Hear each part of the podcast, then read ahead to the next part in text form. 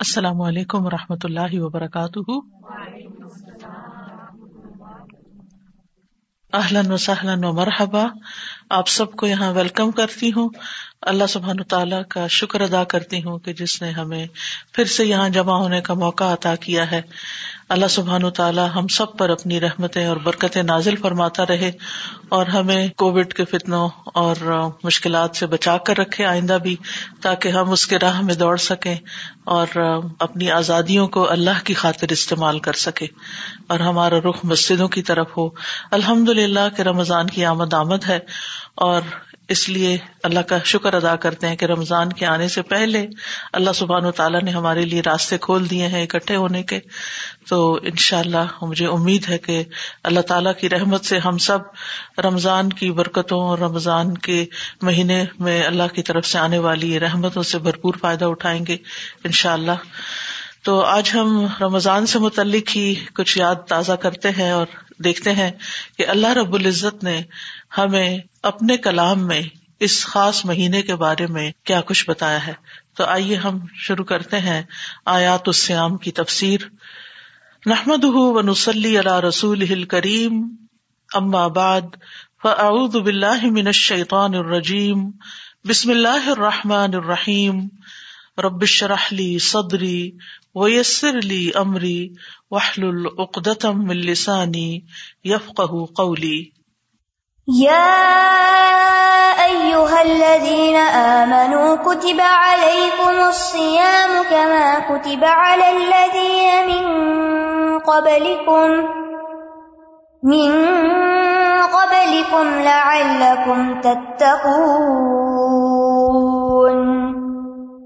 أياما معدودات فمن مريضا أو على سفر فعدة من أيام أخر. وعلى الذين يطيقونه فدية طعام مسكين.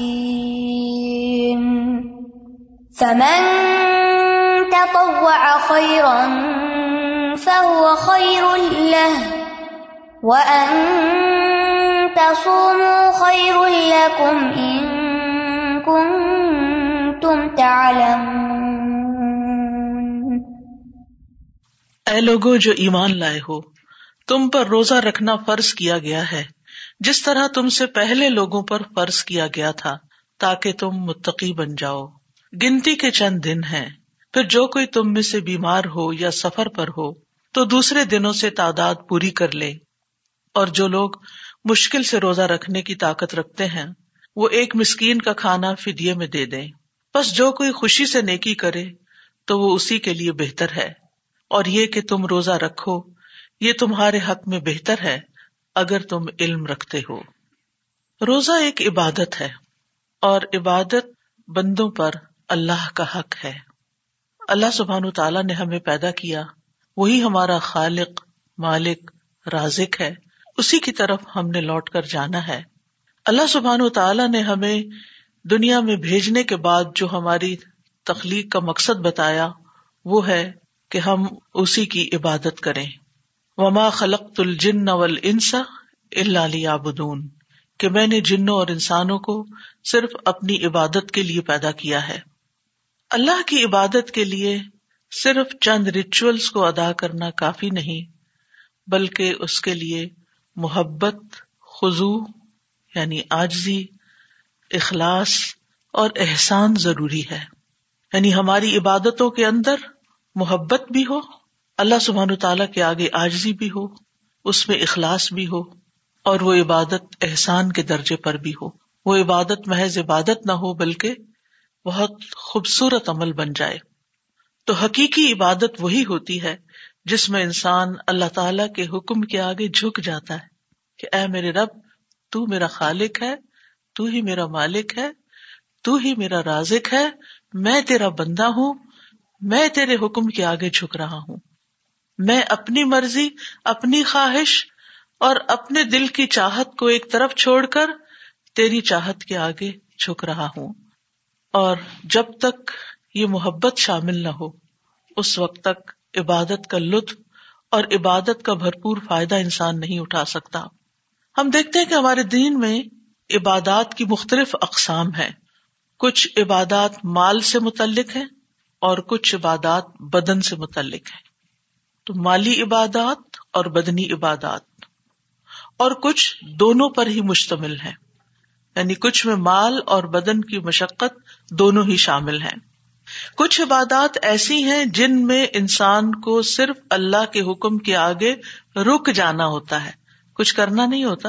بس جہاں ہمیں اسٹاپ لگایا گیا، وہاں ہم رک جائیں۔ کہیں پر امتحان میں اللہ کی رضا پر راضی ہو جانا ہی عبادت ہوتا ہے۔ کسی آزمائش کے وقت، کسی تکلیف کے وقت، کسی دکھ درد کے وقت شکوا نہ کرنا، پریشان نہ ہونا، اللہ کی رضا کے آگے اپنے آپ کو جھکا دینا، یہ بھی عبادت ہوتا ہے۔ کچھ لوگوں کے لیے مال خرچ کرنا مشکل ہوتا ہے۔ لیکن کچھ کے لیے مال خرچ کرنا آسان ہے، لیکن جسمانی مشقت مشکل ہوتی ہے۔ کچھ لوگ اس کے برعکس ہوتے ہیں۔ کچھ لوگوں کے لیے اپنی پسندیدہ چیز، اپنا پسندیدہ کام چھوڑنا مشکل ہوتا ہے، اور کچھ لوگوں کے لیے یہ بہت آسان ہوتا ہے۔ اسی وجہ سے آپ دیکھتے ہیں کہ اللہ سبحان تعالیٰ نے مختلف طرح کی عبادات رکھی ہیں تاکہ سبھی کا امتحان ہو جائے۔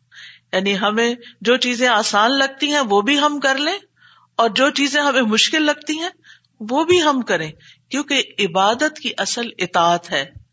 عبادت میں اصل کام اللہ کی بات ماننا ہے۔ اللہ سبحان تعالیٰ کے حکم کے آگے سر جھکانا ہے۔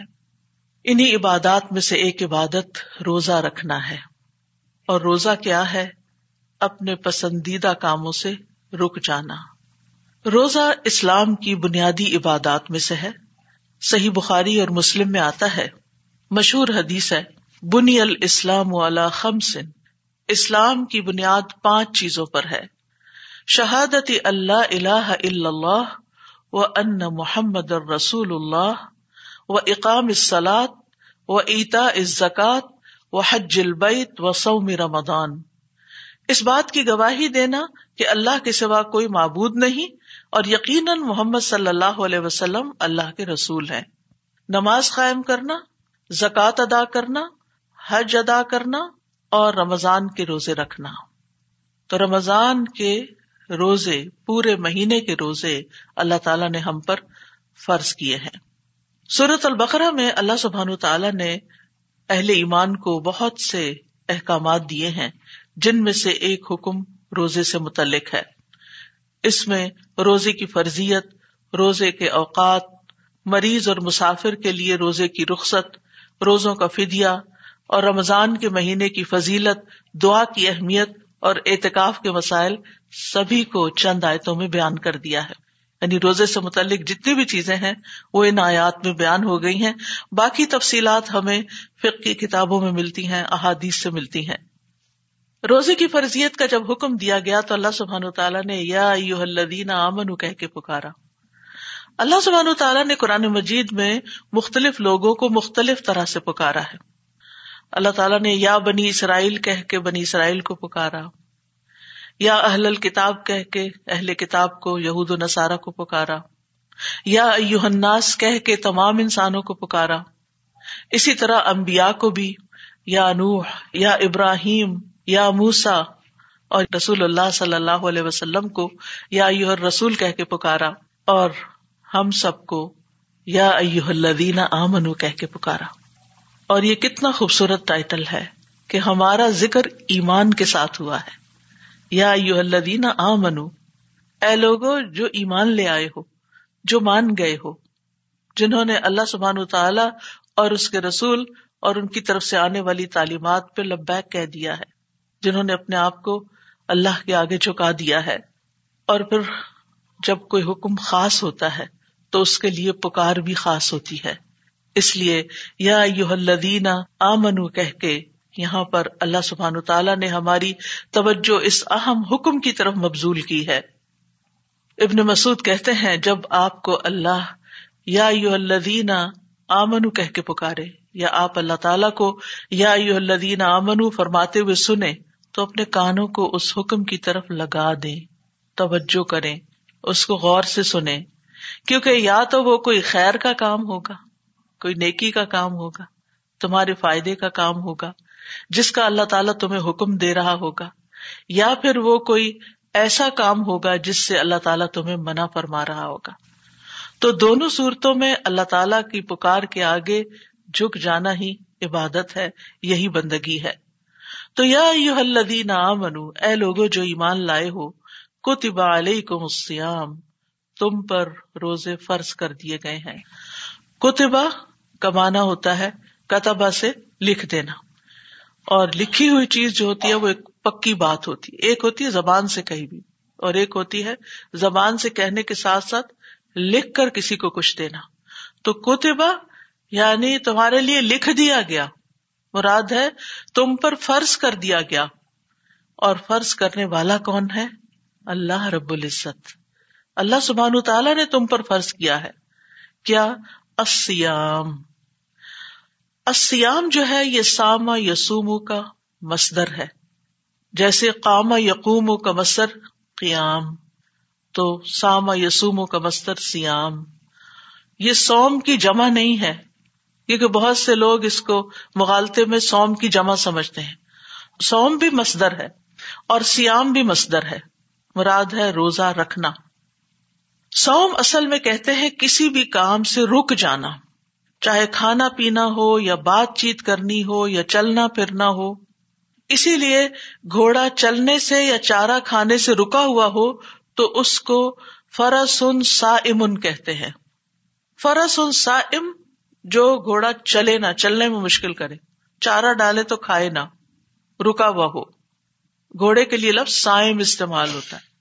اسی سے نام بھی سا رکھتے ہیں۔ خیر، ہم تو روزہ دار کے معنوں میں رکھتے ہیں۔ اسی طرح جب ہوا رک جاتی ہے، تو اس وقت بھی اس کو سوم کہتے ہیں۔ اسی طرح خاموشی کو بھی سوم کہتے ہیں۔ یعنی انسان جب بولنے سے رک جاتا ہے۔ اور اسی لیے اللہ سبحان تعالیٰ نے مریم علیہ السلام کو یہ حکم دیا تھا کہ جب لوگ تم سے اس بچے کے بارے میں یعنی عیسیٰ علیہ السلام کے بارے میں سوال کرے کہ بچہ کہاں سے آیا، کیونکہ تم تو شادی شدہ بھی نہیں، تو اس وقت تم کیا کہنا؟ انی نظر تو لرحمان سومن میں نے رحمان کے لیے روزے کی نظر مانی، اور ان کی شریعت میں چپ کا روزہ بھی ہوتا تھا۔ فلن اکل ملیوم انسیا آج میں کسی انسان سے بات نہیں کر سکتی کیونکہ میں روزے سے ہوں۔ جب تم خاموش رہو گی تو مسئلہ حل ہو جائے گا۔ آپ دیکھیے کہ بہت سے الزامات اور بہت سے اعتراضات کا جواب خاموشی ہوتا ہے۔ انی نظر تو لرحمان سومن اللہ کی خاطر چپ ہوں۔ بازو کا ایسا ہوتا ہے نا کہ کوئی شخص آپ کے اوپر خواہ مخواہ کی باتیں کر رہا ہوتا ہے، آپ کو برا بلا کہہ رہا ہوتا ہے، آپ کو ستا رہا ہوتا ہے اور آپ کو معلوم ہوتا ہے کہ اگر میں یہاں بولی تو بہت بڑا فتنا پڑ جائے گا۔ اور بولنے سے مسئلہ حل ہونے کی بجائے اور بگڑ جائے گا۔ تو پھر آپ کو کیا بہتر لگتا ہے؟ سوم اور یہی ٹیکنیک یہاں بیان کی گئی حضرت مریم کے لیے کہ جب لوگ بہت بری بھلی باتیں کریں گے، تو پھر اگر وہ اپنے آپ کو ڈیفینڈ کریں گے تو ان کی سنے گا کون؟ تو بہتر یہی ہے کہ اللہ کی خاطر خاموشی اختیار کر لی جائے، اللہ تعالیٰ خود دفاع کرے گا۔ اور ایسا ہی ہوتا ہے کہ جب انسان اللہ کی خاطر چپ ہو جاتا ہے، صبر کر لیتا ہے، تو اللہ سبحان و تعالیٰ کسی اور کو بلوا دیتا ہے۔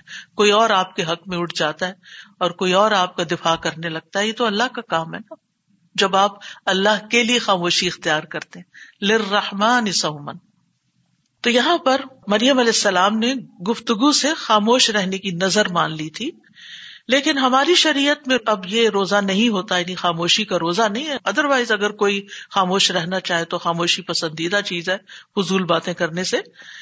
لیکن یہاں جو رمضان کے روزے ہیں، ان میں روزہ کہتے ہیں مفترات یعنی جو چیزیں روزے کو توڑنے والی ہیں، ان سے رکنا۔ ایک نیت کے ساتھ یعنی نیت اور ارادے کے ساتھ صبح صادق سے سورج غروب ہونے تک، صبح صادق سے سورج غروب ہونے تک کھانے پینے اور جمع سے رکنے کا نام سوم ہے۔ اللہ سبحان تعالیٰ نے مسلمانوں پر رمضان کے مہینے کے روزے شابان دو ہجری میں فرض کیے تھے۔ اس سے پہلے روزہ اس طریقے پر فرض نہیں تھا۔ نبی صلی اللہ علیہ وسلم نے رمضان کے روزوں کو اسلام کے پانچ ارکان میں سے ایک رکن شمار کیا ہے۔ روزے کی جو فرضیت ہے، یہ بھی بتدریج ہوئی ہے اسٹیپ بائی اسٹیپ سب سے پہلے مسلمانوں کو ہر مہینے میں تین دن روزے رکھنے کا حکم تھا، اور اسی طرح عاشورہ کا روزہ۔ پھر اس کے بعد جب یہ روزے فرض ہو گئے یعنی رمضان کا مہینہ پورا اس کام کے لیے منتخب کر لیا گیا، تو پھر اس مہینے کے روزے فرض کر دیے گئے اور وہ منسوخ کر دیے گئے۔ لیکن پھر بھی رعایت رکھی گئی ابتدا میں۔ اور وہ رعایت کیا تھی؟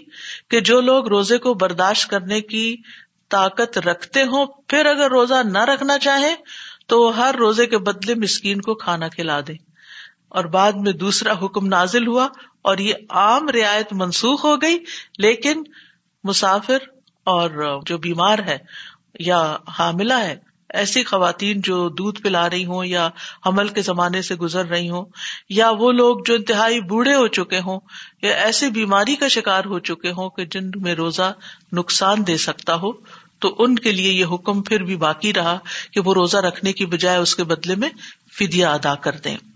اور اگر کوئی ایسا مریض ہے کہ جو رمضان میں روزہ وقتی طور پر نہیں رکھ سکتا، لیکن بعد میں وہ صحت مند ہو جاتا ہے، تو اس کے لیے کیا حکم ہے؟ کہ وہ اپنے روزوں کی قزا دے دے۔ اب دیکھیے کہ سال کے بارہ مہینے ہیں اور ان سب مہینوں میں رمضان کا مہینہ اللہ سبحان تعالی کا محبوب مہینہ ہے اور یہ وہ مہینہ ہے جس میں قرآن بھی نازل ہوا ہے۔ اس مہینے کو اللہ سبحان تعالیٰ نے ہماری اس عبادت کے لیے مخصوص کیا ہے کہ ہم یہ پورا مہینہ روزے رکھیں اور اللہ کا قرب حاصل کریں اور اس کے ذریعے ہم تقوا حاصل کریں۔ جہاں تک رمضان کے روزوں کی فرضیت کا تعلق ہے، تو اس آیت کے علاوہ ایک اور حدیث سے ہمیں پتہ چلتا ہے کہ ایک عرابی پریشان حال بکھرے ہوئے بالوں کے ساتھ رسول اللہ صلی اللہ علیہ وسلم کی خدمت میں حاضر ہوا۔ اس نے پوچھا کہ یا رسول اللہ صلی اللہ علیہ وسلم، مجھے آگاہ کیجیے کہ اللہ نے مجھ پر کتنی نمازیں فرض کی ہیں۔ آپ نے فرمایا، پانچ نمازیں۔ اور یہ بات ہے کہ تم اپنی خوشی سے جتنے چاہو نفل ادا کرو۔ پھر اس نے کہا، مجھے بتائیے کہ اللہ نے مجھ پر روزے کتنے فرض کیے ہیں؟ آپ نے کیٹیگوریکلی فرمایا، رمضان کے مہینے کے؟ ہاں یہ اور بات ہے کہ تم اپنی خوشی سے کچھ اور روزے رکھ لو یعنی نفلی روزے رکھ لو۔ پھر اس نے پوچھا، اور بتائیے، اللہ نے مجھ پر زکوٰۃ کس طرح فرض کی ہے؟ تو آپ نے اسے پھر اس کی تفصیل بتائی، اور پھر ظاہر کے زکوٰۃ کے علاوہ صدقات بھی ہوتے ہیں۔ تو اس آرابی نے کہا، اس ذات کی قسم جس نے آپ کو عزت دی ہے، نہ میں اس میں سے جو اللہ نے مجھ پر فرض کیا ہے کچھ بڑھاؤں گا، اور نہ ہی اس میں سے کچھ گٹاؤں گا۔ نہ میں اس میں زیادہ کروں گا، نہ میں اس سے کم کروں گا۔ اس پر رسول اللہ صلی اللہ علیہ وسلم نے فرمایا، اگر اس نے سچ کہا تو یہ فلاح پا گیا۔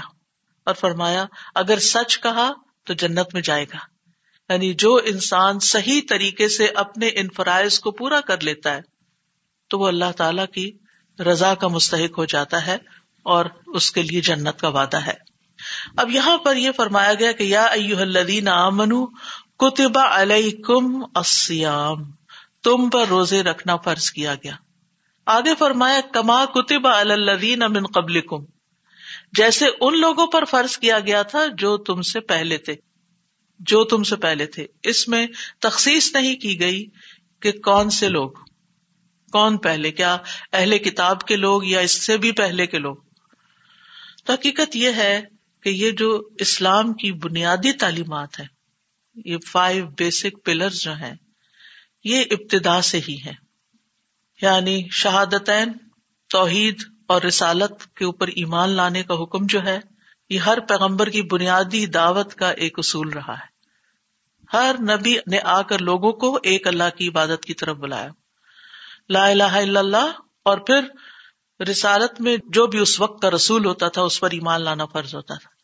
جب دین مکمل ہو گیا اور آخری نبی رسول اللہ صلی اللہ علیہ وسلم تشریف لائے تو پھر لا الہ الا اللہ، محمد الرسول اللہ کہہ کے قیامت تک اسلام میں داخل ہونے کا طریقہ بتا دیا گیا۔ جب تک کوئی یہ دونوں حصے نہیں پڑتا مسلمان نہیں کہلاتا۔ اگر کوئی یہ کہ میں لا الہ الا اللہ کہتا ہوں، لیکن محمد الرسول اللہ نہیں مانتا، تو وہ مسلمان شمار نہیں ہوگا۔ اگر وہ روزے بھی رکھے، نمازیں بھی پڑھے، تو اس کی کوئی عبادت قبول نہیں۔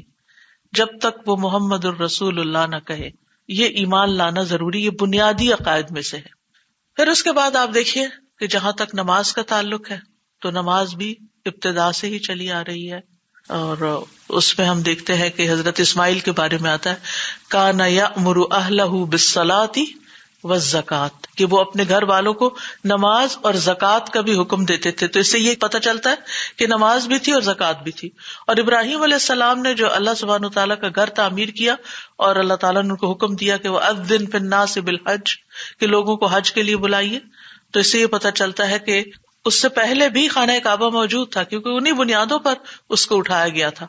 اور اس کے بعد باضابطہ حج ہوا اور تمام امبیا کے بارے میں آتا ہے کہ وہ اس گھر کی زیارت کرتے رہے اور مسجد خیف کے بارے میں بھی آتا ہے کہ وہاں بھی بہت سے امبیا نے نماز ادا کی۔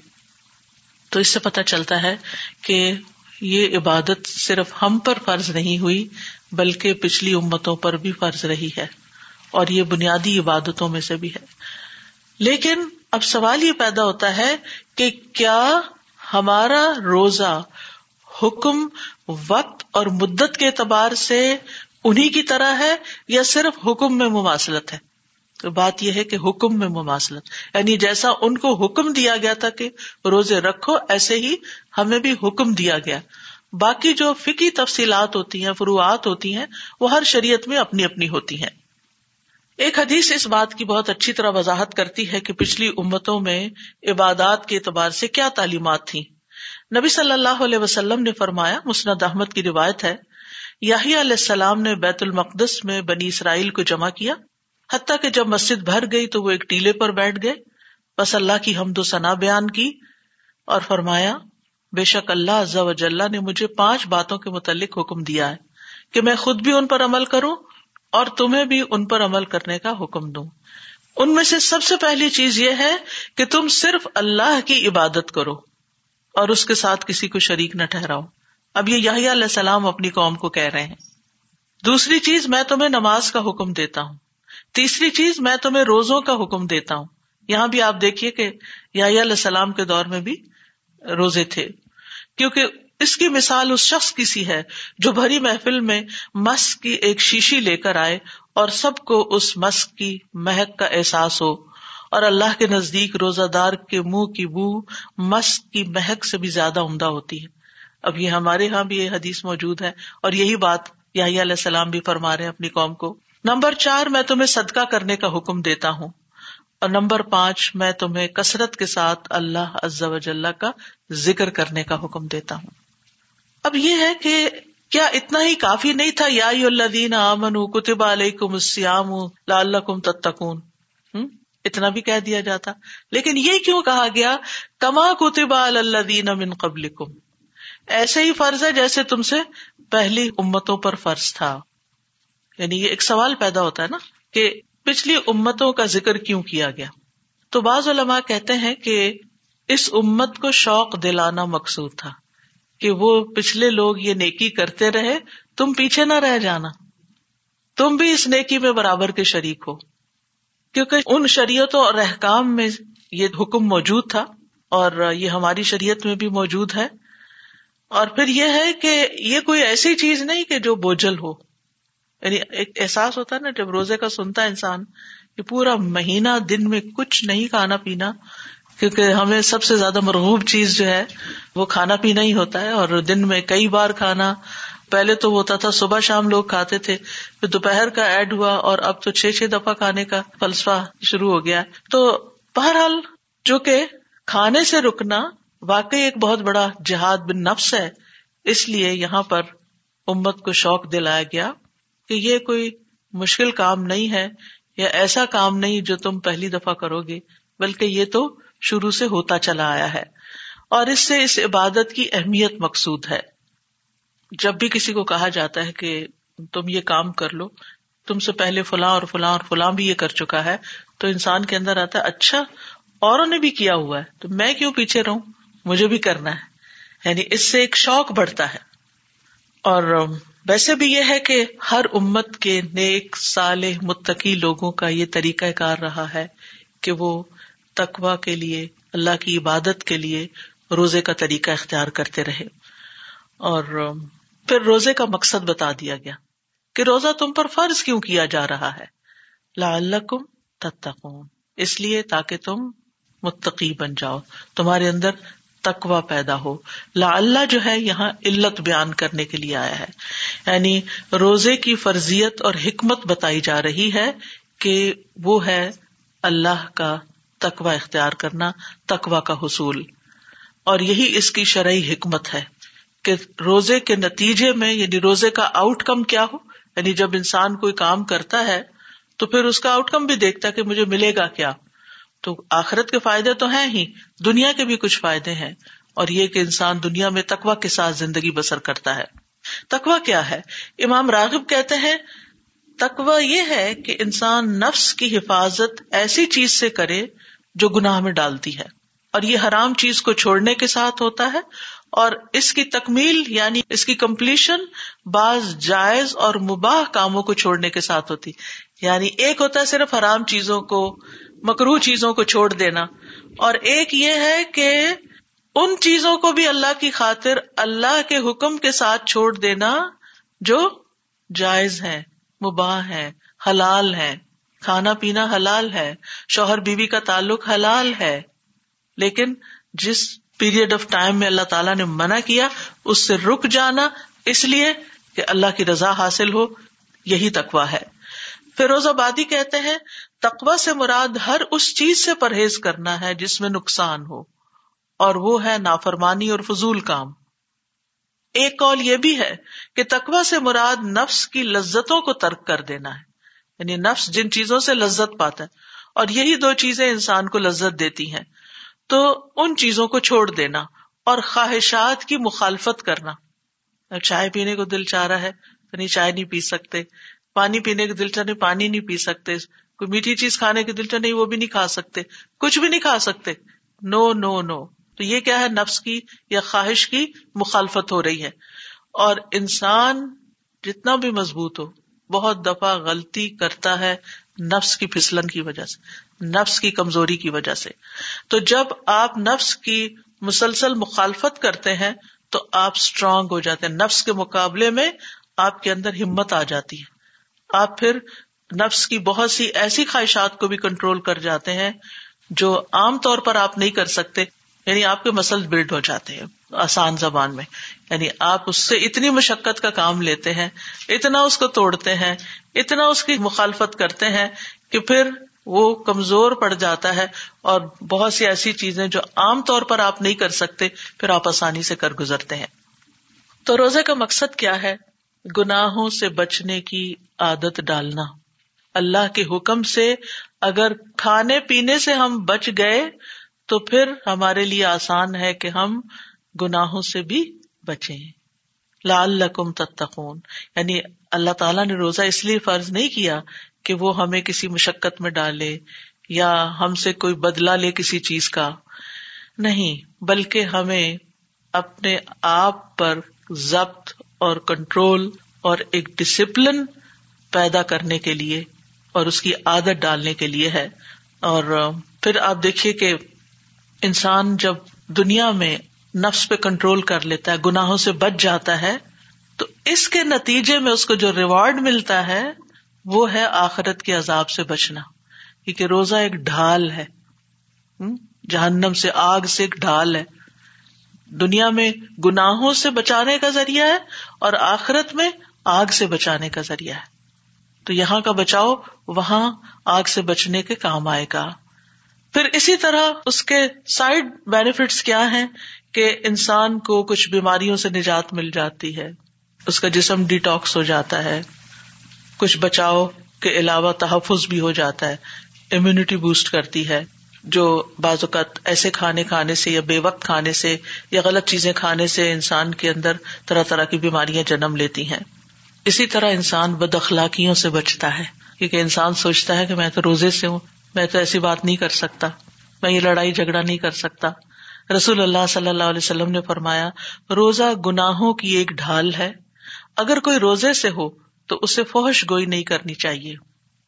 ایسا شخص نہ شور مچائے یعنی کہ نہ کوئی فضول بات کرے فوہش کلامی نہ کرے، بے حیائی کی بات نہ کرے، اور چیخے چلائے بھی نہیں۔ یہ ہم خواتین کے لیے خاص طور پر قابل ذکر بات ہے یا نوٹ کرنے کے قابل ہے، کیونکہ بعض اوقات روزے کی حالت میں کمزوری ہوتی ہے یا کام زیادہ ہو جاتا ہے یا نیند کم ہوتی ہے تو انسان کے اندر چڑچڑا پن آتا ہے۔ اگر بچے تنگ کریں یا میاں کوئی ایسی فرمائش کر دے جو پوری کرنا مشکل ہو، تو انسان ایک دم بسٹ ہو جاتا ہے یا اونچی آواز میں جواب دینے لگتا ہے۔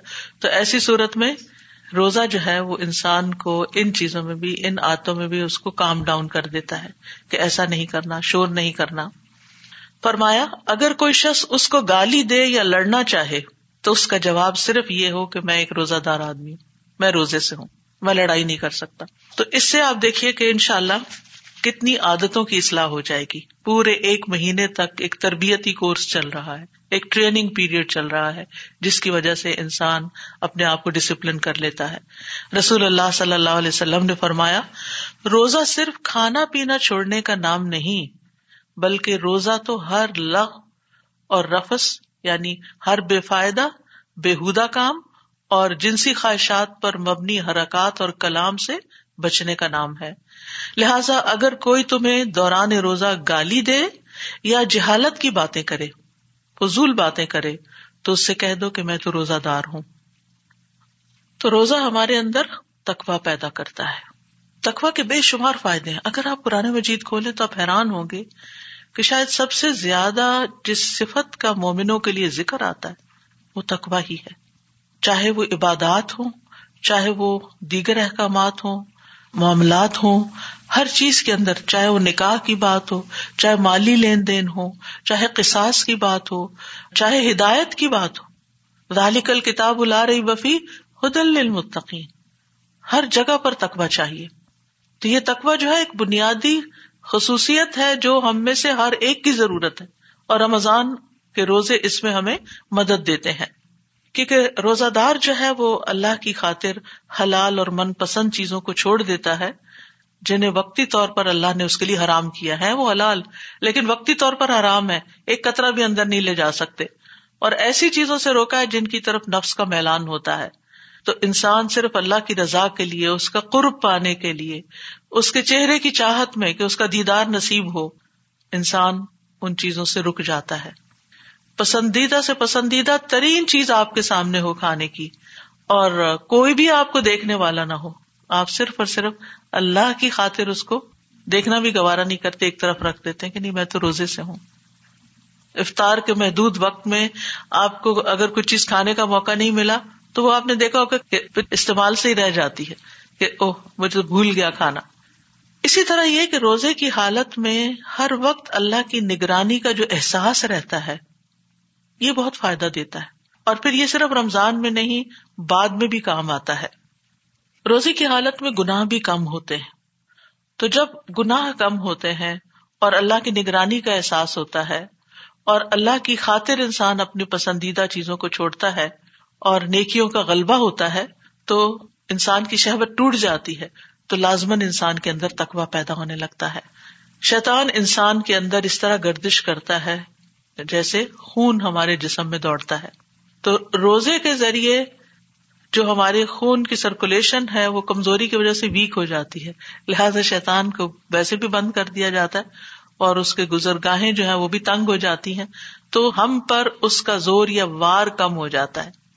یعنی اسے باندھ دیا جاتا ہے کنٹرول کر دیا جاتا ہے۔ لہٰذا ہمیں نیکیاں زیادہ کرنے کا موقع مل جاتا ہے۔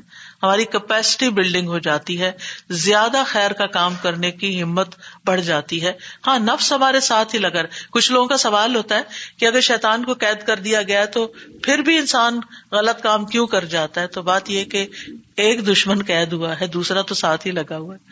اور وہ دوسرا ہمارا نفس ہے کہ جو ہمارے ساتھ ہوتا ہے اور اس کے تقاضے کے تحت ہم کچھ نہ کچھ بول دیتے ہیں، کچھ نہ کچھ ایسی چیز کر دیتے ہیں جس پہ بعد میں نادم ہوتے ہیں۔ اور اگر تقوا مقصود نہ ہو تو روزہ صرف فاقہ رہ جاتا ہے، پھر صرف بھوک پیاس کاٹنا رہ جاتا ہے۔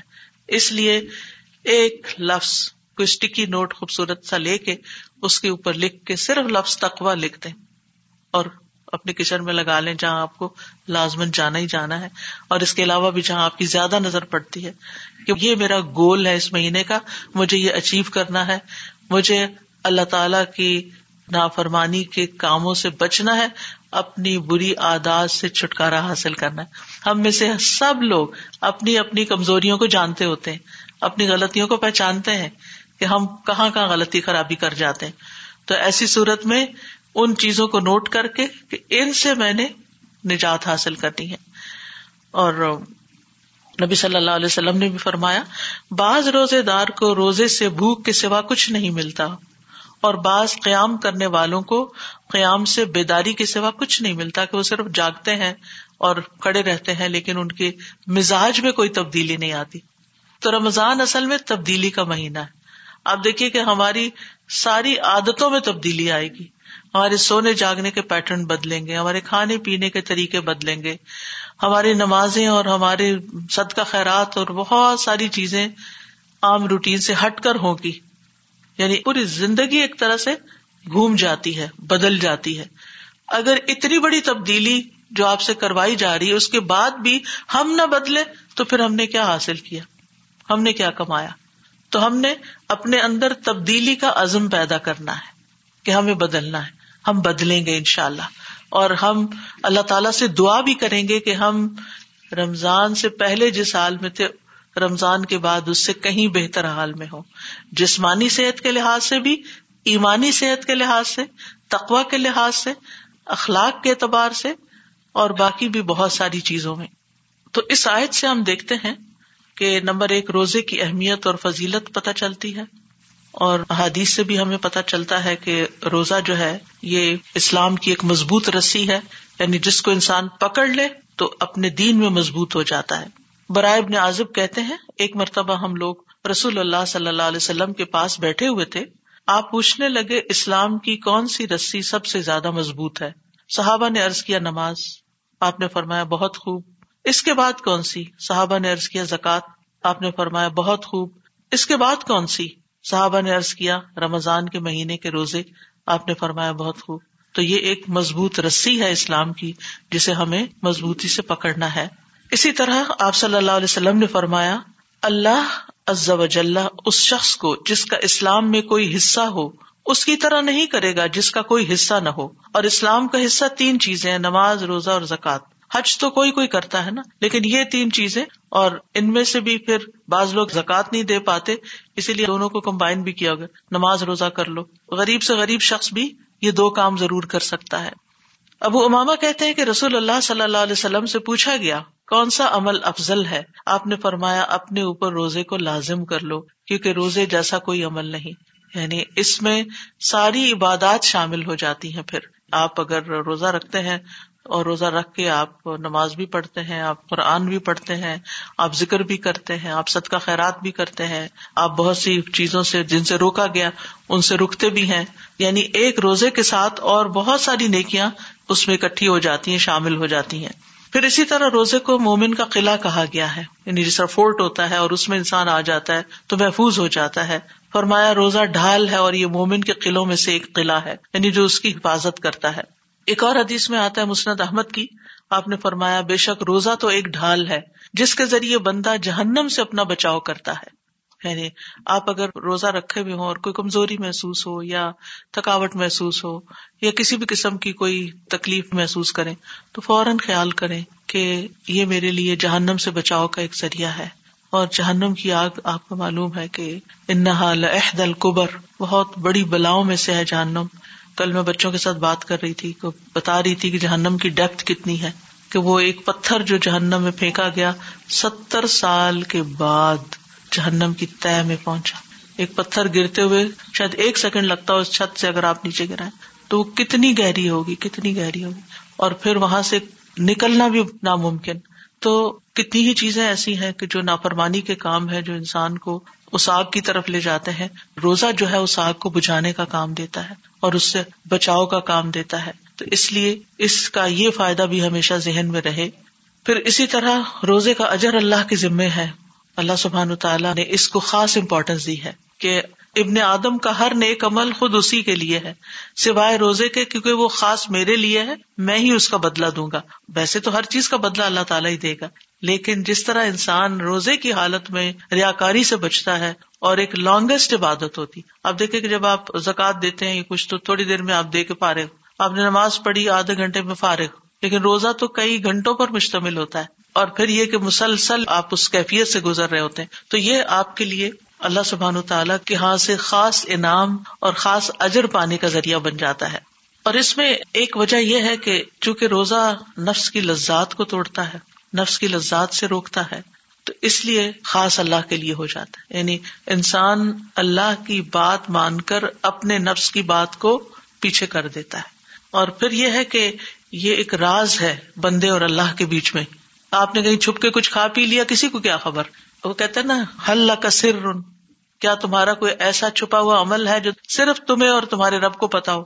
کسی اور کو پتا نہ ہو، تو وہ روزہ ہی ہو سکتا ہے، کیونکہ باقی امال تو لوگوں کے سامنے کرنے پڑ جاتے ہیں۔ سد کا خیرات بھی آپ کسی کو دیں گے تو اس کے ہاتھ میں دیں گے، یا کچھ بھی کریں گے تو دوسرے کو پتا چل جائے گا، یا کوئی اور دیکھ لے گا۔ نماز پڑھیں گے، کہیں بھی چھپ کے پڑھ رہے اچانک ہی وہ اندر داخل ہو جاتا ہے تو پتا چل جاتا ہے دوسرے کو کہ بندہ نماز پڑھ رہا ہے۔ لیکن روزے کا اگر آپ نے خاموشی سے رکھ لیا تو کسی کو بھی نہیں پتا چلے گا۔ اللہ یہ کہ کوئی آپ سے پوچھے کہ آپ یہ کھا کیوں نہیں رہے۔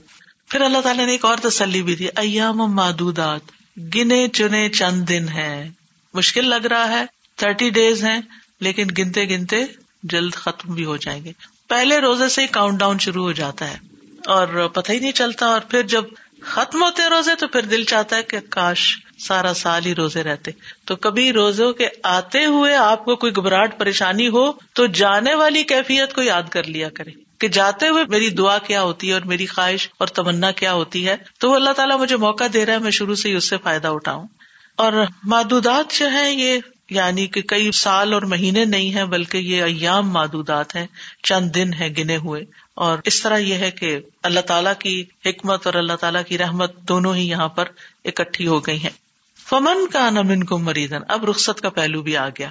یعنی پہلے فرضیت کی بات کی گئی، اب کس کس کو چھٹی مل سکتی ہے۔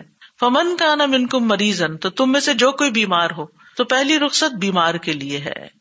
کہ بیماری کی وجہ سے او اللہ سفر یا سفر کی وجہ سے اگر کوئی روزے نہیں رکھ سکتا تو پھر وہ کیا کرے؟ وہ پھر بعد میں اپنی گنتی پوری کر لے۔ بیماری کون سی بیماری؟ کیونکہ تو ہر شخص کسی نہ کسی بیماری میں مبتلا ہے۔ آج کے دور میں تو بیماریوں میں بہت اضافہ ہو چکا ہے۔ یہاں مراد وہ بیماری ہے جو روزے کی حالت میں زیادہ بڑھ جائے یا روزے سے اس بیماری کو نقصان پہنچے۔ یعنی انسان کا نقصان ہو جائے، اس کی جان یا اس کے کسی عزب کے اندر کوئی زیادہ مشکل آ جائے۔ یہ اس لیے میں تھوڑا الیبوریٹ کرنا چاہتی ہوں کہ عام طور پر لوگ بازو کا سر درد کو بیماری بنا لیتے ہیں اور بعض لوگ بڑی سے بڑی بیماری کو بھی بیماری نہیں سمجھتے روزہ رکھ بیٹھتے اور بے ہوش ہوتے ہیں۔ تو اس میں اعتدال کا راستہ ضروری ہے۔ یعنی کرائٹیریا کیا ہے؟ ایسی بیماری جس کی وجہ سے روزہ رکھنا مشکل ہو، روزہ رکھنا نقصان دہ ہو یا روزہ رکھنے سے بیماری سے نکلنا مشکل ہو جائے یعنی ڈیلے ہو جائے، شفا یاب نہ ہو سکے آپ، یا روزہ رکھنے کی وجہ سے ڈاکٹر آپ کا علاج نہ کر سکے یعنی کچھ علاج جیسے ہوتے ہیں، مثلا دانت میں درد ہے اور آپ کو تکلیف بہت زیادہ ہے، ویسے تو اس سے مراد یہ نہیں کہ آپ اپنے دانت صاف کرانے چلے جائیں، روزے کی حالت میں نہیں۔ اگر کوئی ایسی تکلیف آ گئی ہے کہ اب اس میں کچھ تھوڑا سا سرجیکل ایلیمنٹ بھی شامل ہو گیا ہے یا کچھ اور اور اس میں آپ کو اندیشہ ہے کہ پانی اندر چلا جائے گا یا آپ روزہ رکھنے سے آپ کو تکلیف بڑھ جائے گی یا نقصان دہ ہو سکتا تو اس صورت میں روزہ چھوڑا جا سکتا ہے، لیکن یہ نہیں کہ تھوڑا بہت، کیونکہ روزے میں سب کے دانت سینسیٹیو ہو جاتے ہیں۔ یعنی یہ کوئی ان بات نہیں ہے یعنی روزے کی ایک علامات میں سے ہے۔ تو ایسی چھوٹی چھوٹی چیزوں میں روزہ نہیں چھوڑا جا سکتا۔ ہاں اگر کوئی آپ کو ایسی بیماری ہے، مثلاً کوئی انفیکشن شدید ہو گیا ہے، جس کو اگر ٹائملی ٹریٹ نہ کیا گیا، تو وہ بہت ڈینجرس ہو سکتا ہے۔ اور اس کے لیے آپ کو ہر چار گھنٹے کے بعد ڈوز لینی ہے۔ اور آپ چھوڑ نہیں سکتے اس کو، تو ایسی صورت میں روزہ چھوڑ سکتے ہیں آپ۔ لیکن اگر آپ کوئی ایسی دوا لیں جو صبح شام لے کر کام چل جائے، کوئی آلٹرنیٹ موجود ہو، تو اس میں پھر دوسرا اختیار کر لیں۔ پھر دوبارہ دوہرائی دیتی ہوں کہ بیماری کون سی جو روزے کی وجہ سے زیادہ ہو جائے۔ یعنی روزہ رکھنے سے بیماری بڑھ جائے۔ روزے کی وجہ سے شفا یابی میں تاخیر ہو جائے، شفا ڈیلے ہو جائے، یا روزہ رکھ کے کوئی بیماری پیدا ہو جائے۔ بازوقت یہ ہوتا ہے نا کچھ لوگوں کو ایسا شدید السر ہوتا ہے کہ اگر وہ روزہ رکھ لے تو وہ اور زیادہ بڑھ جائے گا، کئی اور بیماریاں بھی ہو سکتی لیکن روزے کی تلخی تو ہر شخص کسی نہ کسی درجے میں محسوس کرتا ہی ہے۔ تو اگر بیماری بڑھے نہیں، ہے بیمار، لیکن اتنی ہی رہتی ہے، روزہ رکھے یا نہ رکھے، ایک ہی حساب ہے، تو روزہ رکھنا بہتر ہے۔ بلکہ روزہ رکھنا چاہیے۔ اسی طرح اگر ہلکا سا زکام ہو گیا فلو ہو گیا، سر درد ہو گیا ہے، یا جسم کے کسی اور حصے میں درد ہو گیا گٹنوں کا درد ہو گیا، تو اس میں روزہ رکھنا فائدہ دے گا، نقصان نہیں دیتا۔ اسی طرح یہ ہے کہ ایسا شخص جو روزے میں شدید مشقت کا شکار ہو جاتا ہے یعنی کچھ لوگوں کے لیے ان کی جسمانی ساخت ایسی ہوتی ہے کہ اگر وہ روزہ رکھ لیں تو کسی کام کے قابل نہیں رہتے اور خطرے کے قریب چلے جاتے ہیں۔ تو ایسی صورت میں یعنی ان کے لیے مستحب ہے اگر وہ روزہ رکھ لیں، یہ سوچ کے کہ اگر بہت زیادہ حالت خراب ہو گئی تو میں روزہ پھر کھول لوں گا۔ یعنی پھر وہ توڑنے میں نہیں آئے گا، بلکہ وہ مشروط نیت کے ساتھ ہی روزہ رکھیں گے۔ تو ایسی صورت میں بھی اگر کوئی شخص سمجھتا ہے کہ مجھے نقصان نہیں ہوتا، لیکن میں بہت زیادہ ایگزاسٹ ہو جاتا ہوں، تو روزہ رکھنا جو ہے، یہ بہتر ہے، کیونکہ لا عد لہو روزے جیسی کوئی اور چیز ہے نہیں۔ لیکن اگر کوئی بیمار ہے اور اس کی بیماری بڑھ گئی، تو ایسی صورت میں پھر روزہ رکھنا حرام بھی ہے۔ یعنی اپنے آپ کو نقصان دینے کی ہمیں اجازت نہیں ہے۔ پھر بوڑھے شخص کے لیے بھی رخصت ہے۔ لیکن سب بوڑھے ایک جیسے نہیں ہوتے۔ کچھ لوگ اچھی خاصی ایج کے ہوتے ہیں، لیکن روزہ ان کو کچھ بھی نہیں کہتا۔ میری والدہ محترمہ ماشاء اللہ سیونٹی ایٹ ایئرس کی تھی جب وہ فوت ہوئی اور جس ہفتے میں وہ فوت ہوئی اس ہفتے انہوں نے ایام بیس کے روزے اس شک میں تھی کہ پتہ نہیں داخل ہو گئے یا نہیں، ایک دن پہلے سے ہی رکھ لیا۔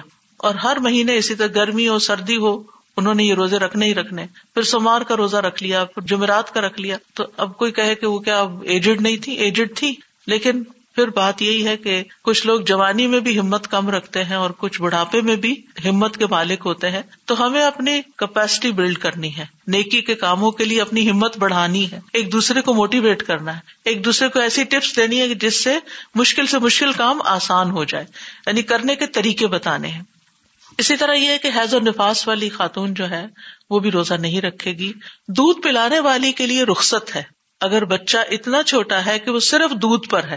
دیکھیے، کچھ عرصے کے بعد، جیسے چار مہینوں کے بعد ویننگ پیریڈ شروع ہو جاتا ہے یا چھ مہینے کے بعد، اور ماں اس کو دوسری غذا بھی ساتھ دے سکتی ہے، اور اگر بچہ تھوڑا کم دودھ پی لیتا ہے تو کوئی اتنے نقصان کی بات نہیں۔ لیکن اگر دو مہینے کا بچہ ہے یا تین مہینے کا بچہ ہے اور وہ صرف دودھ ہی لے رہا ہے، اس کو منع ہے، نہ وہ پانی لے رہا ہے نہ کچھ اور فارمولا لے رہا ہے۔ تو ایسی صورت میں اگر ماں اس کو اپنا دودھ نہیں دیتی اور فارمولا پہ لگا دیتی ہے کہ میں نے تو روزے رکھنے ہیں، تو یہ کوئی نیکی کا کام نہیں ہے۔ آپ روزے چھوڑ سکتے ہیں اور بعد میں ان کو دوبارہ رکھ لیں۔ او اللہ سفر ان یا آپ سفر کر رہے ہیں اور سفر بھی ضروری سفر، یہ نہیں کہ انسان رمضان میں ہالیڈیز کا پروگرام بنا لے اور خواہ مخواہ کا سفر اختیار کر لے۔ یہ نہیں ہونا چاہیے، بلکہ ضرورت کے تحت اگر سفر کر رہے ہیں، مثلاً آپ عمرے پہ جا رہے ہیں، یا کسی کی فوتگی ہو گئی ہے، تو آپ کو جانا ضروری ہے اب۔ یعنی ایسے طریقے سے کہ جس میں روزے کا رکھنا جو ہے وہ ناممکن ہے کہ آپ کی سہری افطاری کا کوئی انتظام نہیں ہے، سفر لمبا۔ آج کل تو پھر سفر مختصر ہو گئے ہیں، لیکن اب بھی یہ کہ بعض اوقات فلائٹس بہت لمبی لمبی ہوتی ہیں۔ اگر آپ کو یہاں سے ڈائریکٹ آسٹریلیا جانا ہو تو آپ کو بیس بائیس گھنٹے کی فلائٹ چاہیے، تو اس میں ڈیہائیڈریشن ہو جاتی ہے۔ تو بعض لوگ تو برداشت کر جاتے ہیں، لیکن بعض لوگ برداشت نہیں کر سکتے، تو ہر کوئی اپنے حساب سے دیکھ سکتا ہے۔ یعنی سفر میں آپ اپنی کیپیسٹی دیکھیں، رکھ سکتے ہیں تو بہت اچھا ہے، اور اگر نہیں رکھ سکتے تو کوئی حرج نہیں ہے، بعد میں اس کو پورا کر لیں۔ یعنی روزہ رکھنا افضل ہے کب؟ جب روزہ رکھ کے کوئی مشقت نہ ہو، چاہے آپ سفر کر رہے ہیں۔ اور اگر ایسی مشقت نہیں کہ جو مقیم کو ہوتی ہے، جیسے گھر میں مشقت ہو رہی ہے، روزہ رکھ کے ایسے ہی سفر میں تو پھر روزہ رکھنا ہی بہتر ہے۔ لیکن اگر کوئی چھوڑنا چاہتا ہے، پھر بھی تو سفر کی وجہ سے چھوڑ بھی سکتا ہے۔ نبی صلی اللہ علیہ وسلم سفر میں روزہ رکھا کرتے تھے۔ اور اس میں ہم دیکھتے ہیں کہ ابو دردا کہتے ہیں، ہم نبی صلی اللہ علیہ وسلم کے ساتھ ایک انتہائی گم دن میں سفر کر رہے تھے۔ نہیں کوئی ہوا نہیں چل رہی تھی اور وہ گم سا دن ہوتا ہے نا، جس میں نہ دھوپ صحیح نکلتی ہے اور نہ ہی ٹھنڈک ہوتی ہے۔ تو گرمی کی سختی سے لوگ اپنے سروں پہ ہاتھ رکھے ہوئے تھے۔ نبی صلی اللہ علیہ وسلم اور ابن روا کے سوا کوئی شخص روزے سے نہیں تھا۔ لیکن آپ نے اس وقت بھی روزہ رکھا ہوا تھا۔ جس سے کیا پتا چلتا ہے کہ اگر بڑی مشقت نہ ہو تو روزہ رکھ لینا چاہیے اور یہاں تو آپ نے مشقت کے باوجود رکھا ہوا تھا۔ کیونکہ روزہ رکھنے سے ذمہ داری جلدی ادا ہو جاتی، بعد میں رکھنا اور زیادہ مشکل ہو جاتا ہے کزا رکھنا جو ہوتا ہے۔ اور پھر اسی طرح افضل اس وقت ہے یعنی روزہ چھوڑنا افضل اس وقت ہے کہ جب پر مشقت سفر ہو، مشکل سفر ہو۔ رسول اللہ صلی اللہ علیہ وسلم ایک سفر میں تھے۔ آپ نے ایک ہجوم دیکھا۔ لوگوں کی بھیڑ ہے کہ ایک شخص پہ لوگوں نے سایہ کیا ہوا ہے۔ آپ نے پوچھا، کیا بات ہے؟ لوگوں نے کہا، ایک روزہ دار ہے یہاں۔ آپ نے فرمایا، سفر میں روزہ رکھنا نیکی نہیں ہے۔ تو آپ صلی اللہ علیہ وسلم نے سفر میں روزہ رکھنے کو نیکی شمار نہیں کیا۔ کیونکہ بعض اوقات ایسا ہوتا ہے کہ کافی مشقت ہوتی ہے اور ہم دوسروں کے اوپر بوجھ بن رہے ہوتے ہیں۔ لیکن ہم سوچتے نہیں نہیں، ہم روزہ رکھیں گے۔ تو روزہ رکھ کے دوسروں کو مشکل میں ڈال دینا یہ کوئی نیکی کا کام نہیں ہے۔ ایسے میں جو لوگ روزہ نہ رکھے اور دوسروں کی خدمت میں لگے رہے وہ افضل ہے بہ نسبت اس کے جو روزہ رکھ کے بس بیٹھے رہے اور سفر کی کچھ حالتیں ایسی ہیں کہ جن میں روزہ چھوڑنا ہی فرض ہے، آپ کو چھوڑنا ہی چاہیے۔ رسول اللہ صلی اللہ علیہ وسلم فتح مکہ کے سال مکہ کی طرف روانہ ہوئے۔ آپ نے روزہ رکھا۔ یہاں تک کہ قرا الغمیم جگہ پر آپ پہنچے تو آپ کے ساتھ اور لوگوں نے بھی روزہ رکھا ہوا تھا۔ آپ سے کہا گیا کہ لوگوں پہ روزہ بہت بھاری ہو گیا ہے، مشکل میں پڑ گئے اور وہ آپ کے فیل کے منتظر ہیں کہ آپ کیا کرتے ہیں۔ تو آپ نے اثر کے بعد، دیکھیے تھوڑا سا ٹائم رہ گیا تھا اثر کے بعد پانی کا پیالہ منگوایا اور پی لیا لوگوں کے سامنے۔ لوگ دیکھ رہے تھے، بعض نے افطار کر لیا، بعض نے نہیں کیا۔ بعض نے، ہم جیسے نے سوچا ہوگا کہ اب تھوڑا تو ٹائم ہے، سارا دن کاٹ لیا تو یہ بھی پورا کر لو۔ جب یہ خبر رسول اللہ صلی اللہ علیہ وسلم کو پہنچی کہ کچھ لوگوں نے پھر بھی روزہ نہیں چھوڑا یعنی کھولا نہیں، تو آپ نے فرمایا یہ لوگ نافرمان ہے یعنی نبی صلی اللہ علیہ وسلم نے اگر کھولیا تو آپ ان سے زیادہ نیک تو نہیں ہو سکتے۔ تو کسی حرام کام کو کرنا یا فرض کام کو چھوڑ دینا یہ نافرمانی ہوتی ہے۔ اور یہاں پر نبی صلی اللہ علیہ وسلم نے ایک کام یعنی روزہ کھولا تھا، تو چاہیے تھا کہ سب دیکھ کر ویسا ہی عمل کر لیتے۔ اب یہ ہے کہ اگر کوئی بیمار ہے یا مسافر ہے تو پھر کیا کرے؟ فعدت میں نیامن اخر دوسرے دنوں سے گنتی پوری کر لے۔ یعنی قزا رکھنا ضروری ہے، سوائے ان بیماروں کے جو دائمی مریض ہوں۔ کبھی ٹھیک ہی نہ ہو پھر وہ فدیا دیں گے۔ تو اب یہ ہے کہ جتنے دن آپ کا روزہ چھوٹے گا، جیسے پیریڈ والی خواتین ہے یا کوئی وقتی بیماری آ گئی ہے، کوئی سفر آ گیا ہے، دو دن روزہ چھوڑ دیا آپ نے، تو جو ہی رمضان ختم ہو جائے تو اس وقت آپ روزہ رکھ کر اپنی گنتی پوری کرے اور دائمی بیمار جو ہے وہ قزا کی بجائے رمضان میں ہی فدیا دے دے پھر اسی طرح حائضہ عورت جو ہے، وہ روزہ تو قزا کرے گی، لیکن نماز کی قزا نہیں ہوگی۔ یعنی اس کی جو نمازیں چھوٹتی ہیں، وہ نہیں۔ اور یہ بھی یاد رکھیے کہ اگلے سال کے روزوں کے آنے سے پہلے پہلے پچھلے روزے پورے کر لینے چاہیے۔ اللہ یہ کہ بہت زیادہ چھوٹے میں ہوں۔ ابو سلمہ کہتی ہیں، میں نے عائشہ رضی اللہ تعالیٰ عنہ کو فرماتے ہوئے سنا کہ مجھ پر رمضان کے فوج شدہ روزے ہوتے تھے اور میں شابان کے مہینے کے علاوہ قزا نہیں کر سکتی تھی۔ یا کہتے ہیں، جو راوی ہیں، کہ نبی صلی اللہ علیہ وسلم کی خدمت میں مشغول ہونے کی وجہ سے انہیں قزا کا وقت نہیں ملتا تھا۔ پھر فرمایا وہ الدین یوتیقون فدیت تعام مسکین اور وہ لوگ جو اس کی طاقت رکھتے ہوں، وہ ایک مسکین کے کھانے کا فدیا دے دیں۔ یہ جو آیت ہے، اس کے دو معنی کیے گئے۔ ٹھیک ہے؟ ایک یہ کہ یہ آیت منسوخ ہو چکی ہے۔ کیونکہ بعد میں دوسرا حکم آگے آ گیا کہ اب فدیا نہیں، اب روزہ ہی رکھنا ہوگا۔ وہ کہتے ہیں کہ ابتدا میں مسلمانوں کو رعایت دی گئی تھی کہ چاہے تو روزہ رکھ لیں، چاہے تو فدیا دے دیں آپشن تھی آپ کے پاس۔ کیونکہ ابھی شروع تھا، کچھ لوگ اپنے آپ کو ڈسپلن نہیں کر پا رہے تھے، تو رخصت دے دی گئی۔ لیکن بعد میں جو اگلی آیت میں آتا فمن شاہد امن کو مشاہرہ فل یا سم ہو کہ جو تم میں سے یہ مہینہ پائے، اسے چاہیے کہ لازمی روزہ رکھے۔ تو اب یہ رخصت ختم ہو گئی فدیا دینے والی۔ اور اکثر علماء نے یہی تفسیر کی ہے۔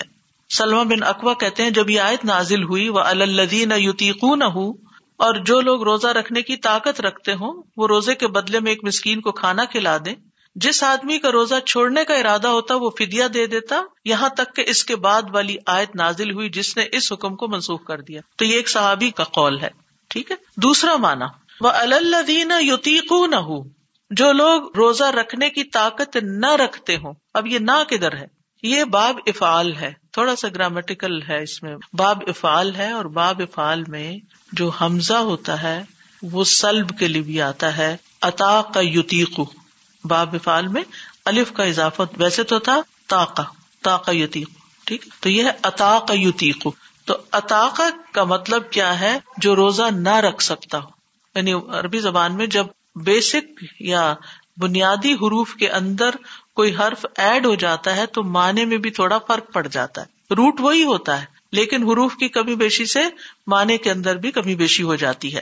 تو یتیقو نہ ہو کا مطلب کیا ہے کہ جو لوگ روزہ نہیں رکھ سکتے، ان پہ روزہ رکھنا بھاری ہے۔ یعنی روزہ رکھنے میں ان کو تکلیف ہوتی ہے۔ اور اس سے مراد کون ہے؟ عمر رسیدہ مرد عورت یعنی بہت بوڑھے، انتہائی بوڑھے۔ جو طاقت ہی نہیں رکھتے، یا دائمی مریض کہ جو ٹھیک ہو ہی نہیں سکتے۔ تو ایسی صورت میں وہ ہر دن کے عوض ایک مسکین کو کھانا کھلائیں۔ یعنی ان پر روزانہ ایک مسکین کو کھانا کھلانا ہے، ایک وقت کا۔ اگر دو وقت کا کھلائیں تو بہت اچھا۔ سیری بھی کروا دے افطاری بھی کرا دے لیکن اگر دو نہیں کر سکتے تو ایک وقت کا کھانا جیسا وہ خود کھاتے ہیں، اسی طرح کا کھانا وہ دے دیں۔ پھر اسی طرح اس کا یہ مطلب نہیں کہ پورے مہینے کے بدلے ایک وقت کا کھانا دے۔ اس کا مطلب ہے کہ ہر روزے کے بدلے ایک کھانا دینا ہوگا۔ اور یہاں پر بتا دیا گیا کہ فدیا دینا کس کو ہے؟ فدیا تو تام مسکین مسکین کو دینا ہے۔ مسکین وہ ہوتا ہے جس کی بنیادی ضروریات پوری نہ ہوتی ہوں، جس کے پاس اتنا مال نہیں کہ وہ اس کی ایک سال کی ضروریات پوری کر دے۔ اس کو قرضہ لینا پڑتا ہے، اس کو کوئی مشکل پڑ جاتی ہے، فاقہ آ جاتا ہے۔ ایک شخص تھا، سال کے شروع میں مسکین نہیں تھا، بیچ میں بیماری آئی، اس کا اتنا خرچ ہو گیا کہ اب وہ محتاجوں کی سب میں شامل ہو گیا، تو مسکین ہو گیا۔ تو بنیادی ضروریات کیا ہے کھانا، پینا، لباس، چھت، ٹھیک ہے؟ یہ بنیادی ضروریات میں سے۔ ہوم لیس لوگ مسکین ہے اسی طرح جن کے پاس کھانے کو نہیں، وہ مسکین ہے اور جن کے پاس کپڑے پراپر نہیں ہے وہ مسکین ہے یعنی مسکین جو ہے، وہ ضرورت مند کو کہتے ہیں۔ ہاں فقیر اور مسکین میں تھوڑا سا فرق ہے۔ یہ یاد رکھیے۔ فقیر وہ ہے جس کے پاس کچھ بھی نہیں ہے، خالی ہاتھ ہے۔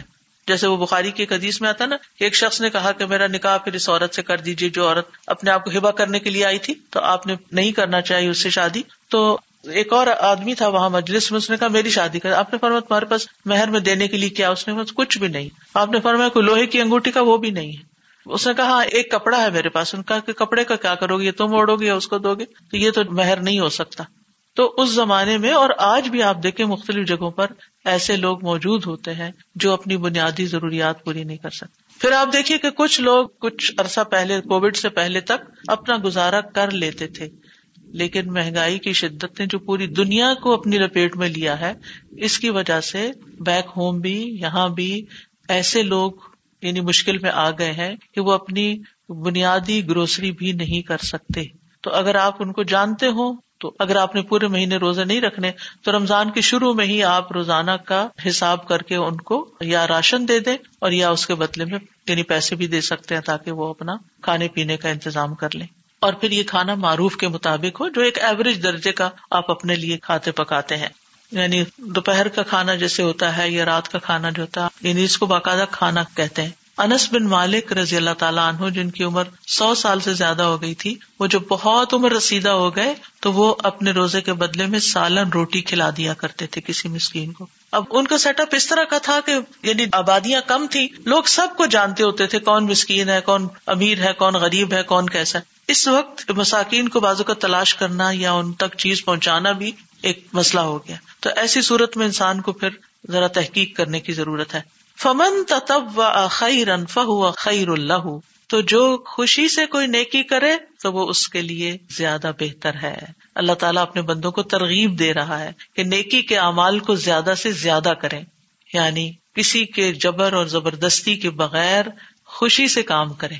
یعنی کوئی آپ کو مجبور کرنے والا نہ ہو، آپ اپنے دل کی خوشی سے نیکی کریں۔ یعنی ایک تو اسی آیت کے پچھلے حصے کے ساتھ تعلق ہے کہ ایک سے زیادہ مسکینوں کو کھلا دے اور دوسرا یہ ہے کہ روزہ بھی رکھے بعد میں، اور ابھی اگر آپ کو چھوڑنے پڑ رہے تو ساتھ ساتھ مسکین کو کھانا بھی کھلا دے کہ نہیں پتا زندگی کا پتا نہیں کیا ہوتا ہے۔ تو ابھی ساتھ ہی یعنی سرجری کی ڈیٹ مل گئی آپ کو رمضان میں۔ اب آپ کو روزہ چھوڑنا پڑ رہا ہے۔ اور آپ کو یہ بھی خوف، خطرہ ہوتا ہی ہے سب کو۔ تو ویسے تو ہر انسان کو ہر وقت ہی تیار رہنا چاہیے، زندگی کا نہیں پتا۔ تو انسان کو یہ ہوتا ہے کہ چلے فدیا بھی ساتھ ہی دے دوں۔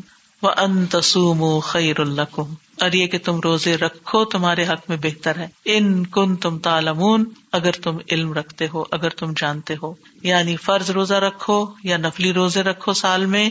روزہ رکھنا تمہارے حق میں بہتر ہے۔ اگر تمہیں علم، تو علم والے جو ہیں، وہ روزوں کی آمد سے خوش ہوتے ہیں کہ ہمیں نیکی کمانے کا موقع مل رہا ہے۔ تو روزہ جو ہے، اللہ تعالیٰ کی نعمتوں کے شکر کا ذریعہ ہے کہ جب نعمت سے ہم اپنا ہاتھ روکتے ہیں، تو نعمتوں کی قدر بھی آتی ہے۔ اپنے نفس کو قابو میں رکھنے کا ذریعہ ہے۔ اپنی خواہشات اور لذات کو کنٹرول کرنے کا ذریعہ ہے۔ روزے سے شیطان کی طاقت کمزور ہوتی ہے۔ روزے سے جسمانی صحت اچھی ہوتی ہے۔ روزے سے فقراء اور مساکین کی بھوک کا احساس ہوتا ہے۔ روزہ شیطان کی ڈالی ہوئی گندگی اور کینا اور بوس اس کو دور کرنے کا ذریعہ ہے۔ رسول اللہ صلی اللہ علیہ وسلم نے فرمایا، صبر کے مہینے یعنی رمضان کے روزے اور ہر مہینے کے تین روزے رکھنا ایسا ہی ہے جیسے کوئی ہمیشہ روزے رکھے۔ اور اس سے سینے کا کینا دور ہو جاتا ہے۔ دل کی گٹن دل کی بیماریاں ڈپریشن یہ بھی دور ہوتے ہیں اس سے۔ ابو ذر کہتے ہیں، میں نے پوچھا، سینے کے کینے سے کیا مراد ہے؟ فرمایا شیتانی گندگی۔ شیتان جو ہمارے دل پہ وسوسے ڈالتا ہے اور ہمیں پریشان رکھتا ہے اور ہمیں ڈی موٹیویٹ کرتا ہے اور بے چین رکھتا ہے، تو یہ روزے رمضان کے روزے رکھنے کے بعد ہر مہینے کے تین روزے اس تکلیف کو دور کر دیتے ہیں۔ دنیاوی فائدوں کے علاوہ آخرت کے فائدے بھی ہیں۔ روزے کی حالت میں اگر کوئی فوت ہو جاتا ہے، تو رسول اللہ صلی اللہ علیہ وسلم نے فرمایا، جو شخص اللہ کی رضا کے لیے ایک دن روزہ رکھے اور اسی پر اس کا اختتام ہو جائے، تو وہ جنت میں داخل ہوگا۔ روزہ قبر میں بھی مومن کی حفاظت کرتا ہے۔ جب مومن کو قبر میں لٹایا جاتا ہے، نماز اس کے سرانے آ جاتی ہے، روزہ اس کے دائیں طرف آ جاتا ہے، زکوٰۃ اس کے بائیں طرف آ جاتی ہے اور دیگر نیک کام، صدقہ، خیرات وغیرہ اور لوگوں سے اچھائی کرنا اس کے پاؤں کی طرف آ جاتا ہے۔ تو پھر کسی طرف سے بھی اس پر عذاب نہیں آ سکتا۔ قیامت کے دن بھی روزہ سفارش کرے گا۔ تو اللہ تعالیٰ سے دعا ہے کہ اللہ تعالیٰ ہمیں بہترین طریقے سے روزہ رکھنے کی توفیق عطا فرمائے۔ اللہ سبحان و تعالیٰ ہمیں عمل کی توفیق عطا فرمائے۔ میں جانتی ہوں کہ ان میں سے بہت سی باتیں آپ کو پہلے سے معلوم ہوگی لیکن مقصد یہ ہے کہ معلوم ہونے کے باوجود بھی معلومات حادثے میں دھندلا جاتی ہیں۔ تو ہمیں شیشے بھی چمکانے پڑتے ہیں۔ تو اپنے دل کے آئینے کو بھی چمکانے کے لیے علم کی بارش سے اس کو دھونا بڑا ضروری ہوتا ہے۔ تو ان شاء اللہ مجھے امید ہے کہ یہ رمضان آپ کے لیے بہت اچھا گزرے گا اور بہت اچھے طریقے سے آپ بہت خوشی کے ساتھ اور بہت نیت کی بہت استحزار عربی میں کہتے ہیں، اردو میں کیا کہیں گے اس کو؟ یعنی اپنی نیت کو رینیو کرتے ہوئے اور اخلاص کے ساتھ اور تازہ کرتے ہوئے اور جذبے کے ساتھ اور محبت کے ساتھ اور شوق کے ساتھ اور اللہ کا حکم سمجھ کر اور تقوا کے حصول کے لیے ان شاء اللہ آپ روزے رکھیں گے۔ اللہ سبحان تعالیٰ اس کو قبول فرمائے۔ ان شاء اللہ کل پارٹ ٹو ہے رمضان کی انہیں آیات کی ابھی جو باقی تفسیر رہتی ہے اور اس کے بعد ان شاء اللہ ٹیوزڈے کو پھر ہم جو رمضان کا خاص پروگرام اس دفعہ کا ہے، رمضان اور دعائیں، جس کا ٹاپک ہے قریب ان مجیب کہ اللہ تعالیٰ قریب بھی ہے اور دعا قبول بھی کرتا ہے۔ تو دعا کے بارے میں تین دن ہم بات کریں گے کہ دعا کے فضیلت کیا ہے، اہمیت کیا ہے، مانگنے کے آداب کیا ہے قبولیت کے اوقات کیا ہے تو قرآن و سنت میں دعا سے متعلق جو باتیں کی گئی کوشش یہ کی گئی ہے کہ ان سب کو ایک جگہ اکٹھا کیا جائے۔ اور پھر ان شاء اللہ جمعے سے پہلے دن کے بارہ بجے ان شاء اللہ ہمارا رمضان کا دعاؤں کا سلسلہ شروع ہو جائے گا، جس میں دعائیں یاد بھی کروائی جائیں گی زبانی، اور اس کے علاوہ دعاؤں کو ایکسپلین بھی کیا جائے گا، تاکہ ہم پورے شعور کے ساتھ ان کو مانگ سکیں۔ وہ تین روزے ہیں، تیرہ، چودہ اور پندرہ تاریخ کو اسلامی کیلنڈر کی۔ ان میں چاند جو ہے وہ بہت چمک رہا ہوتا ہے، ہر طرف سفیدی ہو جاتی ہے۔ تو ان کو ایام بیس کہتے ہیں۔ اب یہ سفید کو کہتے ہیں عربی میں۔ تو ایام بیس میں تھرٹین، فورٹین اینڈ جیسے رمضان میں اگر کوئی روزہ نہیں رکھ پاتا تو جی۔ فدیا دے دے ہم رمضان میں ہی یا شروع میں۔ تو کیا پھر اس کے بعد وہ روزے رکھے یا فدیے ہی سے پھر جو رکھ سکتا ہے وہ روزے کی قزا دے۔ جو رکھ ہی نہیں سکتا یہ دنیا سے چلا گیا بس ختم۔ جیسے دودھ پلانے والی جو مائیں ہیں جیسے جی افضل یہی ہے کہ قزا دے تو ان کو رکھنا چاہیے فدیا دے بعد۔ میں رکھنا چاہیے۔ فدیا بھی دے دیں اور بعد میں رکھنا چاہیے۔ جزاک اللہ خیر۔ کیونکہ ہو سکتا ہے وہ ایک سال کے اندر اپنے قزا پورے نہ کر سکے اور اگین پریگنینسی ہو جائے یا ابھی بچہ مزید چھوٹا ہی ہو تو اس وجہ سے۔ مشروط نیت کے بارے میں تھوڑا سا بتائیں گی کہ آپ نے ذکر کیا تھا کہ مشروط نیت یعنی جیسے ہم سفر شروع کر رہے ہیں نا تو ہم روزے رکھ لیں لیکن ساتھ یہ نیت ہو کہ اگر بہت مشکل ہو گئی تو میں روزہ کھول لوں گی۔ ٹھیک ہے؟ اسی طرح بیماری میں بھی جیسے بخار بہت ہو اور جی ہاں ایسے جی۔ اب رکھ لیں اور پھر جی ہاں رکھ لیں کہ میں پورا کروں گی لیکن اگر میرے لیے مشکل ہو گیا تو پھر میں کھول لوں گی۔ پھر یہ روزہ توڑنے والی بات نہیں ہوتی بلکہ پہلے سے نیت ہی یہی ہے۔ اسی طرح جیسے حج یا عمرہ کرتے ہیں تو آپ کو نہیں پتا کہ آپ کو اندر جانے دیں گے یا نہیں اور آپ احرام کی حالت میں ہیں۔ تو ایک یہ ہے کہ آپ نے احرام پہنا اور نیت کی کہ میں جا رہی ہوں عمرے پر لیکن آگے انہوں نے آپ کو اندر نہیں جانے دیا۔ کوئی وجہ ہوئی، کیونکہ ابھی ریسنٹلی میں نے سنا کہ کچھ پیسنجرس کو آف لوڈ کیا گیا کہ ویکسین نہیں تھی پوری یا اس طرح کی چیزیں ہو جاتی۔ تو ایسی صورت میں پھر یہ ہے کہ احرام چونکہ کھولا تو آپ کو دم دینا ہوگا۔ لیکن اگر آپ نے مشروط نیت کی کہ اگر مجھے روک دیا گیا تو میں وہیں پر احرام کھولوں گی تو پھر آپ کو کوئی دم وغیرہ نہیں دینا ہوگا۔ نہیں معلوم کہ پچھلی ہماری لائف میں کوئی روزہ خزاں رہا ہو، تو کیا وہ خزاں میں شمار ہوگا اور ہمارے توڑنے پر اس کو کفارہ دینا پڑے گا یا پھر قزا تو صرف اس وقت ہوگا جب آپ قزا کی نیت کریں گے؟ کہ میں یہ قزا روزہ رکھ رہی ہوں۔ لیکن اگر آپ نے صرف نفلی روزے کی نیت کی ہوئی ہے اور آپ کہیں پر گئے ہیں اور کسی نے آپ کو آفر کیا ہے کہ آپ ہمارے ساتھ کھانے میں شریک ہوں تو آپ روزہ کھول سکتے ہیں اسے نفلی روزہ اس طرح کھول سکتے ہیں۔ کیونکہ نفل روزہ جب ہم رکھتے ہیں تو یہ سنا ہے کہ پچھلے اگر ہمارے خزاں ہو تو وہ خود بخود اس کے خود بخود نہیں ہوتا نیت کرنی پڑتی نیت کرنی جی ہاں۔ یعنی پہلے شروع میں میں نے بات کی تھی کہ روزے کے لیے نیت کا ہونا ضروری ہے شوال کے جو روزے ہوں پرائیورٹی ہوتی ہے نا رمضان کے بعد یا جو جو مسڈ روزے ہوں گے وہ پہلی جی۔ اس میں افضل یہی ہے کہ پہلے قزا روزے رکھ لیے جائیں اور اس کے بعد شوال کے رکھے جائیں۔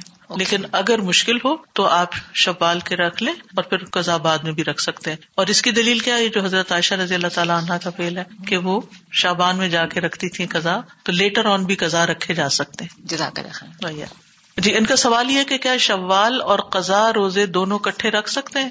کٹھے نہیں رکھ سکتے۔ قزا جو ہے وہ فرض ہے اور یہ نفل ہے۔ جیسے ہم فرض اور نفل نماز اکٹھی نہیں پڑھ سکتے، تو اسی طرح روزہ بھی نفل اور فرض کٹھا نہیں رکھ سکتے۔ واخر دعوانا ان الحمد للہ رب العالمین۔ سبحانک اللہم و بحمدک۔ اشہد اللہ الہ الا انت۔ استغفرک و اتوب الیک۔ السلام علیکم و رحمۃ اللہ وبرکاتہ۔